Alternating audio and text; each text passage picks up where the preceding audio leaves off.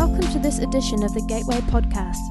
For more information about our faith community, feel free to visit gatewaychurch.org.nz. Thanks for tuning in and enjoy this message.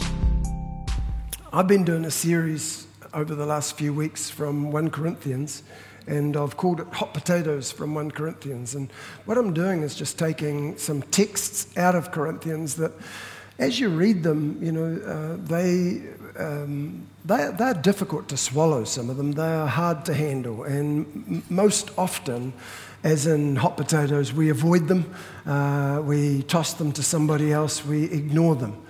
But as students of the scripture, as followers of Jesus, it's not enough to be able to just ignore passages that don't quite fit with our way of thinking. You have to delve into them and say, what's going on here? What's this all about? And so, so far we've kind of introduced the series. I've talked about the difference between the individualism of our Western culture compared with the corporate accountability and responsibility that were present in, um, in the early scriptural writings and at the church at Corinth. Last week we discussed the issue of sex as Paul raised it, and this morning I want to talk to you about the role of woman in the new community. Uh, it was most definitely a hot potato in that particular issue and remains so to our day um, to some degree, as is evidenced by the ongoing debate in many mainline churches about woman, whether women can have a priestly role or what they can and can't do. So I'm going to start by reading a couple of very difficult passages. Um, hang, hang in there, don't get up halfway through and walk out in disgust. Give me a chance to talk about them. Um, but the first one's from 1 Corinthians chapter 11, uh, and it's verse 2 through verse 16, where Paul says, I praise you for remembering me in everything and for holding to the traditions just as I passed them on to you. But I want you to realize that the head of every man is Christ, the head of the woman is the man, and the head of Christ is God. Every man who prays or prophesies with his head covered dishonors his head, but every woman who prays or prophesies with, prophesies with her head uncovered dishonors her head. It is the same as having her head shaved. For if a woman does not cover her head, she might as well have her hair cut off. But if, it is, but if it is a disgrace for a woman to have her hair cut off or her head shaved, then she should cover her head. A man ought not to cover his head, since he is the image and glory of God, but the woman is the glory of man. For man did not come from woman, but woman from man. Neither was man created for woman, but woman for man. It is for this reason that a woman ought to have authority over her head because of the angels. You just want to stop there and go, oh, can, I turn, can I turn to the Psalms or the Proverbs or something simple, you know? Nevertheless, in the Lord, woman is not independent of man, nor is man independent of woman. For as woman came from man, so also man is born of woman, but everything comes from God. Judge for yourselves. Is it proper for a woman to pray to God with her head uncovered? Does not the very nature of things teach you that if a man has long hair, it is a disgrace to him, but if, that if a woman has long hair, it is her glory? For long hair is given to her as a covering. If anyone wants to be contentious about this, we have no other practice, nor do the churches of God. Then, skipping a couple of chapters into 1 Corinthians chapter 14, verses 34 to 38, it says, Women should remain silent in the churches. They are not allowed to speak, but must be in submission, as the law says. If they want to inquire about something, they should ask their own husbands at home, for it is disgraceful for a woman to speak in church. Amen. No, the Greek doesn't say that, okay? Or did the woman originate with you, or did the word originate with you, or are you the only people it has reached? If anyone thinks they are a prophet or otherwise gifted by the Spirit, let them acknowledge that what I am writing to you is the Lord's command. But if anyone ignores this, they will themselves be ignored. Oh my goodness. You sometimes wonder about these passages, don't you? Think, what on earth was Paul smoking behind the bike shed? These are not exactly passages that, in our culture at least, are designed to win friends or influence people. And many people have read Paul's epistles, notably this one, and probably the one to uh, First Epistle to Timothy, and have concluded that Paul was just a misogynistic pig, a woman hater that was in favor of a patriarchal form of government at home, in the church, and in society in general.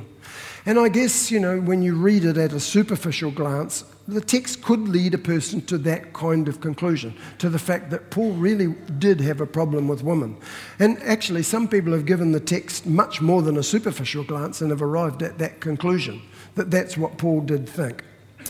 Um, the view that leadership should be a male only sphere and that women should be in submission to men or at least to their husbands and face some restrictions on full participation in the new community, I'm going to call the traditionalist view. So when I refer to the traditionalist view through the rest of the talk, this is what, I, this is what I'm talking about. And I call it the traditional view simply because it has been the view that has dominated the church for much, much of her history. Now, if you talk to some traditionalists, they would be very quick to tell you that redemptively, men and women are equal. Their point would be that functionally we are different, that we are for, called to fulfill different roles. And so they would say men are called to lead, women are called to submit. Let me, let me give you a couple of quotes from um, well known, well respected traditionalists. Uh, one says God has invested the man with spiritual authority to decide, in the light of Holy Scripture, what course of action will most glorify God and his family. Another says the man's role in the family has him standing in the place of Christ to act as Christ and for Christ with respect to his wife. Th- those are fairly familiar views that come out of the traditionalists, uh, out of the traditionalist camp. And the Corinthian correspondence is often cited in, uh, in proof of, of that kind of view. The passages that I read to you this morning are quoted as being proof of this view. Now, I think there are a number of significant objections that stand in the way of claiming actually that Paul held that view. Firstly, um, the passage in 1 Corinthians 11 is an exceptionally difficult passage to understand. Nearly all scholars admit that. And we're left guessing much of the time really what Paul was talking about. And many of the commentaries that I've read that try and unpack the passage use or end up resorting to language like um, perhaps or possibly, because the reality is in some passages more than others, and this is one more than others, um, we are left finding our way in the dark um, it does seem clear that Paul was addressing social issues and customs that don't easily translate into our time and our world. So, William Barclay suggests this is one of those passages that has a purely local and temporal significance. While G. Campbell Morgan, one of the great scholars of the 20th century, said Corinthian conditions are clearly in view. Now, now, that might sort of sound like they're saying, ignore it, it doesn't have anything to do with us. Um, I'm not sure that we should actually take that route, since if we simply dismiss the things in Scripture that we don't understand, we could be left, up with, we could be left with a very small Bible. We actually have to do the hard work of trying as best we might uh, to unpack the meaning of what Paul is saying. What I would say here is we should be aware of building doctrine and practice on what amount to very obscure texts. If you build doctrine on obscure texts, you might well end up trying to baptize dead people, a la 1 Corinthians 15 29. If you don't know what that is, have a read after and get more confused. Or perhaps insisting that women wear hats in church because of the angels, as per this text. So it's a very difficult passage. A second objection to the traditionalist view of these passages um, that, that, there is a hierarchical uh, structure of authority um, with God, men, and woman underneath doesn't seem to match what Paul teaches in other places and certainly doesn't match with his praxis in the churches that he planted all the available evidence, and we have a good deal of it, indicate that women played an active role in ministering and leading in the early Pauline communities. If, if you want to take the time, sometime read Romans chapter 16. you know, initially you just think it's Paul signing off and there's not much in the chapter, perhaps the most boring chapter of all the book of Romans. But it's a fascinating chapter. In the chapter, he mentions 29 people by name, and, and, and nearly a third of them are women. And he says some really interesting things about these women. For example, in verse 1 and 2, he talks about a woman called Phoebe, who is a deacon and a helper of many, it says. That, that Greek word that's translated by our word helper, it's the word pro, pro, prostatis, and it comes from a word that's used in 1, uh, 1 Timothy chapter 5, verse 17, where it says, Let the elders rule, and, and the Greek word there is proistemi, that the two words are related. Let the elders rule well. So here's this woman, Phoebe, who is a patron. She has some aspect or some dimension of rulership, of leadership in the Pauline community. A little further on in verse 3, we are introduced to Priscilla and Aquila. This couple are mentioned as Paul's fellow workers. They were a husband and wife team that are mentioned six times in the New Testament. And on four of those occasions, Priscilla, the woman, her name is mentioned first, which is somewhat unusual in a patriarchal culture. Many scholars believe that the fact that her name was mentioned first means that she played a more prominent role in terms of their joint ministry. In verse 7 of that chapter, we're introduced to Junia, who is mentioned as being of note among the apostles. Junia is a female, in spite of the fact that some scholars, without any historical basis, have tried to change the name to Junias to make it a man. There is no basis for that. This is a woman, and she's described as being apostolic. In Philippians chapter 4, verse 2, Paul exhorts two key female leaders, Euodia and Syntyche, to reconcile their differences for the sake of the well being of their community. They, they obviously were playing a leading role. They had come to a point of conflict, and Paul is saying leaders ought to resolve the conflict as best they're able for the health of the community. And please don't even try and suggest that such a conflict indicates that women shouldn't be in leadership. Remember Paul and Barnabas? If 1 Corinthians is Paul urging the non participation of women in leadership and public worship, then Paul is something of a theological chameleon. On the one hand, he says this, on the other, he does that. And I, tell you, anybody who's that blatant in terms of their, um, the, the difference between what they say and what they speak isn't actually that credible on any subject. So, Paul's teaching and practice seem to differ if you take the hierarchical, patriarchal uh, note from 1 Corinthians and try and extend that. I would want to argue, actually, that Paul's teaching and praxis are not at odds at all, and he does not endorse this traditionalist view that so many do. The heart of Paul's teaching on women is actually very, very plain. It's easily grasped. Galatians chapter 3, verse uh, 28. It says, There's neither Jew nor Greek, there is neither slave nor free, there is neither male nor female, for you are all one in Christ Jesus.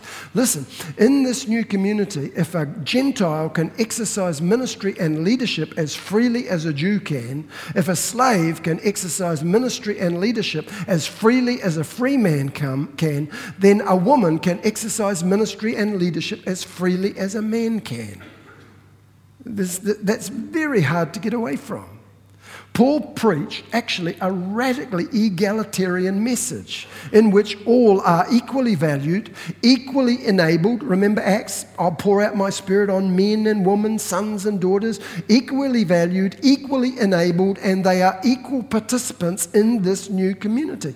And that's his basic principle, developed, I might say, out of the ministry of Jesus. Jesus really did have something to say about the equality of women. I'm not going to go into that because this is on 1 Corinthians, but Paul was building on Jesus' example and teaching. And his basic principle is this, this we are equally valued, equally enabled, we're equal participants. That being the basic principle, any passage that seems to be difficult or restrictive has to be passed through the filter of what is clear. A basic hermeneutical principle is that you examine difficult passages through the lens of clear ones, not vice versa. This is the clear passage. And the incredibly difficult passage of 1 Corinthians 11 needs to be fed through that filter and not vice versa. Paul's radical egalitarianism comes out in other passages. For example, I read this last week, but 1 Corinthians chapter 7 verse 4, talking about sexuality within the marriage, Paul says this, the wife does not have authority over her own body, but yields it to her husband. In the same way, the husband does not have authority over his own body, but he yields it to the wife. Now listen, the Greco-Roman world was marked by the unilateral subordination of women to men. And so the first part of that verse where it says the wife doesn't have authority over her own body was assumed in that world. It was not in any way, shape, or form earth shaking. They all assumed that. But the second half of the verse is so explosively countercultural that it would have been breathtaking to the readers. Paul says, And the husband does not have authority over his own body, but he yields it to his wife. That, that is so countercultural. Male domination, patriarchy, is replaced by a relationship of mutuality. A little bit further on, he's talking about the possibility of fasting and abstaining from sexual relations for a period. And he says, Don't deprive each other except by mutual consent for a time. That phrase, mutual consent, was revolutionary in that era. Women, women weren't consulted at all. This is not the husband making decisions for his wife, acting as and in the place of Christ, as the traditionalists would claim. This is a relationship of mutuality where they agree together. You know, the difficult passage that we read in 1 Corinthians 11 isn't about gender subordination. In my view, it's about gender differentiation, and I'll tell you why. Actually, N.T. Wright suggests that Paul's radical message of egalitarianism may have actually contributed, if not caused, the problems that he's now trying to address. It seems as if some of these Corinthian women had taken the message of equality and freedom so literally that when they prayed and prophesied in the gathering, which Paul assumed they would do regularly, by the way, they had decided to remove their head coverings and perhaps let down their braided hair to show that in Christ they were free from the normal social conventions by which men and women were distinguished in their world. I think perhaps what happened was that they were pushing the truth of freedom beyond a balancing point. You know, if you visit different cultures even today, you'll discover many subtle assumptions and pressures and constraints in that society, some of which appear in the way people uh, dress or in the way that people wear their hair. If you travel, you see that. It, it's, it's, it's the same as in Paul's world. Gender was marked and distinguished by hair and clothing styles. We, we know from, from statues, from vase paintings, from other artwork of that period that there were uh, appropriate distinctions sexually in, in the culture. Women of this time, both Jewish and Roman, wore head coverings when they went out in public. No self respecting woman of that time would be seen in public without a head covering. That's still true today in the Middle East, in conservative Islamic uh, uh, cultures, and even in Amish communities. One scholar said this appropriate head coverings for a respectable Roman woman served as a protection of her dignity and status as a woman not to be propositioned. A woman who went out in public unveiled forfeited the protection of Roman law against possible attackers who were entitled to plead extenuating circumstances. The Mishnah, which is a written collection of Jewish oral traditions, said a woman could be divorced if she went out uncovered in public. To show her hair in public in that culture was regarded as um, inappropriate exposure. Now, this is hard for us to understand, but in that time, a woman's loose hair, unbraided hair, was seen as very sexually alluring. So, the Babylonian Talmud, a rabbi says a woman's hair is a sexual incitement. So, a woman's hair was only to be seen by her husband. And in Corinth, in Paul's time, the only woman who appeared in public without some form of head covering and often with their heads shaved were prostitutes.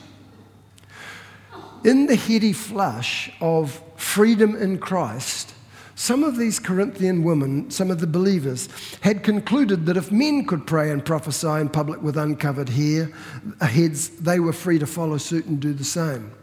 Now, it had, as you might imagine, created an outcry. It had created quite a disturbance. And, and people were asking, are these women advertising their charms? How are we supposed to concentrate on worship with this going on? And again, you know, I say to us in the 21st century, for us to grasp that a woman's hair uncovered could cause such an outrage or be sexually alluring kind of is completely over our heads. No pun intended. This could perhaps, however, be analogous to us turning up to church to find out that most of the women were wearing bikinis. Imagine the email and social media traffic after that Sunday. That's probably equivalent to what was going on. I really like Kenneth Bailey's paraphrase of this passage. He says this Let the men and women continue to pray and prophesy, only, ladies, please be reasonable. Cover your heads as you do. Don't send the wrong message to the worshippers, male and female. Don't distract them with your beautiful hair. You must know, he says, that a woman's hair exposed in public is seen as a come on in sections of society in which you live. I'm asking for sensitivity to your cultural setting. Love for harmony in the community must be a key part of how you exercise your freedom. This, this is an incredibly difficult passage to interpret, as I said to you, but in verse 10, Paul tosses in a real curveball. And he says this for, this re- uh, for, uh, for It is for this reason that a woman ought to have authority over her own head because of the angels. And you want to read, whoa, stop. What? Who are the angels? And why would they care if these women had head coverings or not?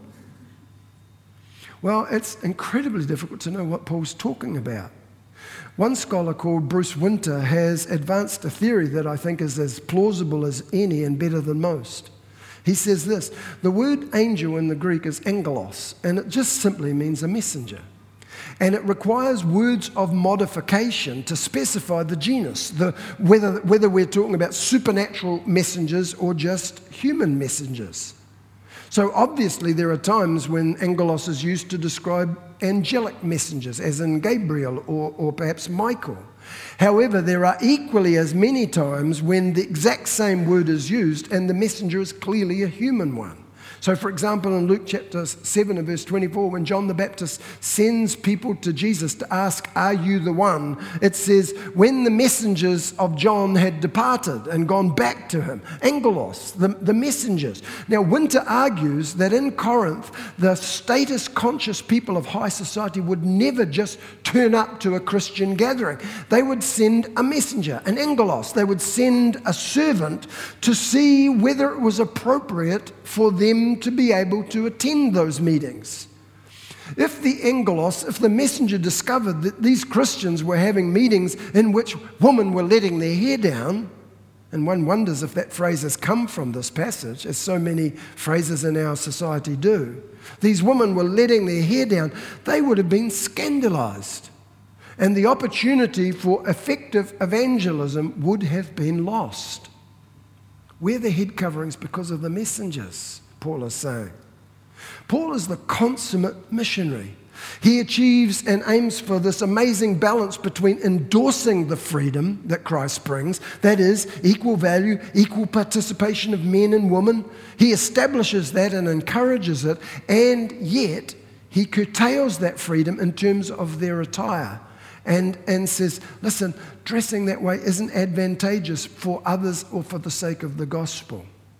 You know, even today, we refer to the, the principle of what we call contextualization, and all missionaries understand that. Every missionary understands that going into a fresh mission setting, their freedom may be curtailed by the priority of love. They may have to do things that actually aren't required biblically but they do it for the sake of allowing the gospel to go forth in that community in an acceptable way. You know, to insist that women must wear hats in a 21st century church to show that they are in submission to their husband and specifically, you know, um, or to men generally or to their husband specifically, and because of the angels, is completely to misconstrue this text. I mean, for a start, we're not talking about hats. Okay, it's just, it's just I'm, I'm sorry if you're ex brethren and you still kind of have a leaning that way. I don't want to offend you. I'm probably going to, though, aren't I? Because it's nonsense. It's clearly not what's talk, what it's talking about. Now, I could hear somebody saying to me, but Don, it does seem to me on reading this passage that Paul actually is arguing for male dominated authority structures. Forget the hat stuff, forget all that difficult stuff about head coverings. Just look at verse 3, Don. It says, Man is the head of woman. Aren't you ignoring the obvious? Well, I'm glad you asked the question. It's easy to assume that that's obvious, but is it? And the key question that you have to ask is what does Paul mean by the term head? Does he mean what you assume he means? The Greek word is actually a word kephale, and it has three possibilities in terms of what it could mean. Number one, it could be speaking about the literal head, the cranium, as in the sentence, My head hurts. It can be used metaphorically to describe somebody who is in authority over another, as in the sentence, she is the head of the company or he is the headmaster of the school. Metaphorically, also, it can be used to describe something that is the source of the or the origin of something else, as in the sentence, the Waikato River has its headwaters in Lake Taupo. Plato uh, around this time used kephale to describe the beginning of an argument or a story. And a very strong case can be made for three rather than one or two. Gordon Fee Bishop N.T. Wright, Kenneth Bailey, among others, make that case. The Greek lexicon by Scott and Liddell and Kittel's Theological Dictionary all concur that authority or superior rank is not the primary meaning of this Greek word kephale. If superior rank or boss over was the idea that Paul intended to convey, then there's another Greek word, archon, which would actually have conveyed that without confusion. Gordon Fee says the metaphorical use of kephale to mean chief or person of highest rank is actually very, very rare in Greek literature. And Fee claims that Paul's use of this metaphor, and almost certainly the one that the Corinthians would have understood, was that Paul was talking about head as source. For example, the Jewish New Year is called Rosh Hashanah, which literally means the head of the year. The first day of the year is not in authority or the boss of the rest of the year. Rosh Hashanah means that the first day is the origin or the source or the unfolding of the rest of the year. In Psalm 111, verse 10, it says, The fear of the Lord is the beginning of or the source of wisdom. That, that's what this word means. The idea clearly is source, not boss. Paul's concern in this passage is not some hierarchical structure of authority. It's not about who's the boss or who's in charge. It's much more a reference to chronology and the creational flow. For example, in verse 3, where it says, The head or source of every man is Christ, that's a reference to the fact that the first man, Adam, came into existence through the creative work of Christ. All things were made by him, and without him was nothing made that was made. He's the head of the man. Then it says the head or the source of the woman is the man. This refers to the fact that the first woman, Eve, was formed out of the side of the man. Then it says the head uh, or the source of Christ is God. Now, that's not some reference to preeminence and subordination within the Trinity. It simply has to do with the work of the incarnation. Jesus himself said in John 8 42, I proceeded forth and came from the Father. This talk of headship is not vertical. It's, it's, it's not about who is first, primacy, or who is the boss, authority. It's not, it's not talking about those things. Some of you may have been here many, many years ago when I made one of the great faux pas of my ministry when I was talking about primacy. And I was talking about the fact that the Bible says man was created first, and from that, many people have assumed, therefore, he is superior, he is the boss. And I was trying to argue from Genesis that actually the flow of creation is from chaos to order. And that if you're going to argue about primacy, you have to face the possibility that actually Eve was the improved model. And foolishly, I, I don't know why I did it. I talked about the fact that, you know, all of us know what it is to develop a prototype car, and then from there on, we get the improvements in the car. This is the basic model, but this model has a sunroof, mud flaps on its, on its wheels. It has ABS, ABS braking, and then I said, and it has dual airbags.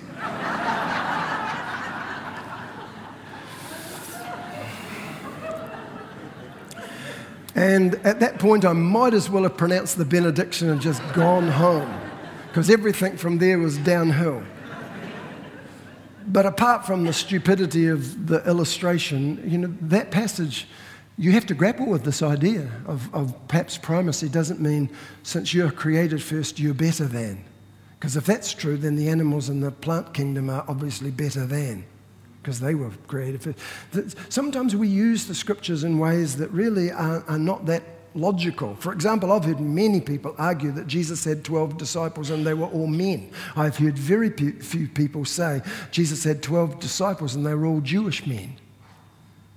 We, we, we say that women can't have a role of leadership because the disciples were all men, but I've never ever heard anybody say, and leadership should be reserved for Jewish men. We, we, don't, we aren't consistent, we aren't logical. We take things and we use them really poorly. So, this isn't about primacy or authority. I think the message translation sums it up very well when, when Eugene Peterson says this, verses 10 to 12. Don't, by the way, read too much into the differences here between men and women.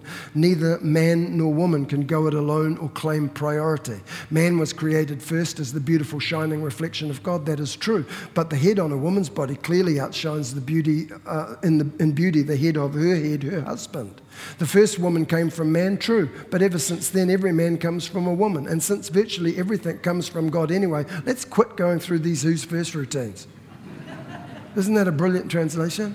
It's a paraphrase, not a translation, I know, but. But I hear someone say, Don, what about 1 Corinthians 14, 34 and 38? Surely that passage indicates rather plainly that women have a subordinate role in at least the public gatherings. They're told to be quiet. So many questions. You are such an inquisitive bunch. Look, I know these verses have been used over the years to cloak and choke the possibility of public ministry for women. However, again, beyond the superficial reading of the passage, there's clearly something else happening here. In 1 Corinthians chapter 11 verse 5, Paul positively anticipates both men and women praying and prophesying publicly. So, why in later verses would he make an attempt to stop the woman? I mean, is he being the chameleon again? Verse 34 says, Women should remain silent in the churches. They are not allowed to speak. They must be in submission, as the law says. Problem the law does not say that. So, what is Paul talking about? There is no reference that this is quoting from the Mosaic law. On the contrary, the Mosaic law has lots of examples of godly women speaking out, from Miriam to Deborah to Huldah the prophetess. Women are encouraged to speak rather than told to be quiet. Psalm 60, 68, verse 11 says, The Lord announces the word, and the women who proclaim it are a mighty throng. The law referred to is not the Mosaic law. There is no such quote. So, what law are we talking about? And what is Paul saying? Well, it's probably a reference to the oral law, which was the law of the, that the Pharisees built around the Mosaic law. And, and the oral law wasn't inspired in the same way that Matthew Henry's commentary on the Bible isn't inspired either. It might be illuminating at times, but it's not God breathed. And Jesus often clashed with the Pharisees about the place and teaching of the oral law. You know what? There's a very good argument to be made here that this is another instance of Paul actually quoting what the Corinthians Corinthians have written to him as he talks back to them. So, William Ramsay said this We should be ready to suspect Paul is making a quotation from the letter addressed to him by the Corinthians when any statement stands in marked contrast to either the immediate context or Paul's known views. And this verse stands in contrast to both those things. It's most likely that Paul's actually quoting what they are saying. Verse 34 says, It is not permitted that they, are, they, that they speak. It doesn't say, Paul doesn't say, I don't permit them to speak, but it seems that you are saying they're not permitted to speak, indicating that Paul's not prohibiting them from speaking, but somebody else is. Who might that somebody be? Well, most likely the same Judaizers that followed Paul wherever he went, trying to make the Gentile converts Jewish and fit into their understanding of the Jewish law, to be circumcised, to, to you know, to have the woman quiet. Paul is, the next verses, by the way, and I won't go into them for the sake of time, Paul bluntly rec, uh, rejects that demand. He basically says, stop that. If that doesn't convince you, then you look at the word that's used there in the Greek um, for the woman to keep silent. It's, it's a, a, word sigao, and it doesn't mean mute or speechless. It's the same word that's used elsewhere in this passage. And when you're trying to find out the meaning of a word, when you find it in the same passage used, it's incredibly helpful to understand what it might mean. So in verse 28, Paul's talking to the prophets and he says, Listen, if somebody speaks in tongues and there's no interpreter, the speaker should keep quiet. Sigao. And in verse 30, if, if, if anything is revealed to another who sits by, let the first prophet keep siga'el, keep quiet. Paul isn't saying never speak, ever, be mute. He's talking about well ordered, restrained, disciplined speech. He's, this is a wait your turn kind of word, not a keep quiet, never open your mouth. You could say, but Don, I've read 1 Timothy chapter 2 and verse 11 through 15, and there Paul tells the woman to keep quiet too. How are you going to get out of that? You know what? I'm getting tired of your questions. and I'll answer this last one for you. The only imperative in this passage is let a woman learn. Okay, now that's interesting. That's as countercultural as, as a woman has authority over a man's body. Because in this culture, women weren't allowed to learn, they weren't taught the Torah. It was forbidden to teach them the Torah. But this command has positive implications. You know, the story of Mary and Martha. Most often we, we think about that, you know, Mary's distracted in the kitchen and Martha's sitting, uh, sorry, vice versa. Martha's distracted in the kitchen, Mary's sitting at Jesus' feet. And, and, and we tend to sort of interpret this as the busy person and the contemplative person. And Jesus likes the contemplative person and says, In all your busyness, don't forget to, to, to look to me. Now, there's aspects of that, that that's fine, but that really wasn't what was going on. What was going on there is Mary is invading the men's space.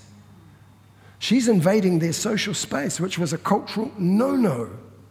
In that, in that instance, and in many places around the world, men and women are kept separate. You, you go to the church in Nepal, as some of you are going to in a couple of weeks' time, you'll find that the men sit on one side, the women sit on another side. It's the way things work. There's social spaces. And we, we know enough, uh, you know, just in our culture, what social space is acceptable for us to walk into and what social space is not acceptable for us to walk into. And Mary had violated this and gone into the men's social space, and Jesus says she's done the right thing because he's setting up the scene for this radically egalitarian new community. So, the only imperative in this passage, let a woman learn in silence with all submission, is let a woman learn. They're not only to be homemakers, seen but not heard. They're equally valued, equally enabled, equal participants. This represents a striking departure from the social attitudes of Paul's day. The phrase, by the way, in silence is unjustified. The Greek word hesukia does not mean be quiet and don't talk. It's also used in the same passage, just a few verses earlier on, where Paul talks about praying for people and he says, Pray for kings and all who are in high places that we may lead a quiet and peaceable life. That's the same Greek word, hesukia. It doesn't mean that we should lead a life in which we never talk, in which we go around mute. Again, the idea is well disciplined speech, well ordered speech. We're not talking about a woman being muzzled, we're talking about her speech being well ordered, which in fact is appropriate for all believers, male and female. And then the phrase, with all submission, Paul doesn't qualify the object of su- su- such submission. He does not say, let a woman learn in silence, in submission to her husband or to the men. It's, it doesn't specify what she's to be in submission to. It's much more likely that Paul is thinking of the teaching that she is receiving. Let her be in submission to the word that is being preached, which could easily be said of men. Now, I know the role of woman is a hot potato for many people. I've preached this sermon many years ago, and I had people leave the church over it. One person just said, No man's going to tell me how to run my household. I am the head of my household. I'm thinking, right over his head. And I understand there are strong feelings about this.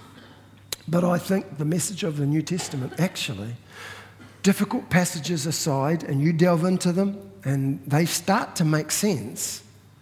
But the difficult passages aside, the message is clear. Men and women are equally valued. Men and women are equally enabled. Men and women are equal participants in the new community. Let me conclude by reading to you Kenneth Bailey's paraphrase of Paul's thrust in 1 Corinthians on the role of women in the new community. He says this Men and women have gifts that they share together, and prophecy is among them. Those with this gift should participate together in the leadership of worship. When doing so, do not dress in a manner that leads people to misunderstand or in any way distract them from the task of being faithful, uh, of being faithful in the presence of God. Both men and women are created in the image of God, and in the Lord you are equal and mutually interdependent.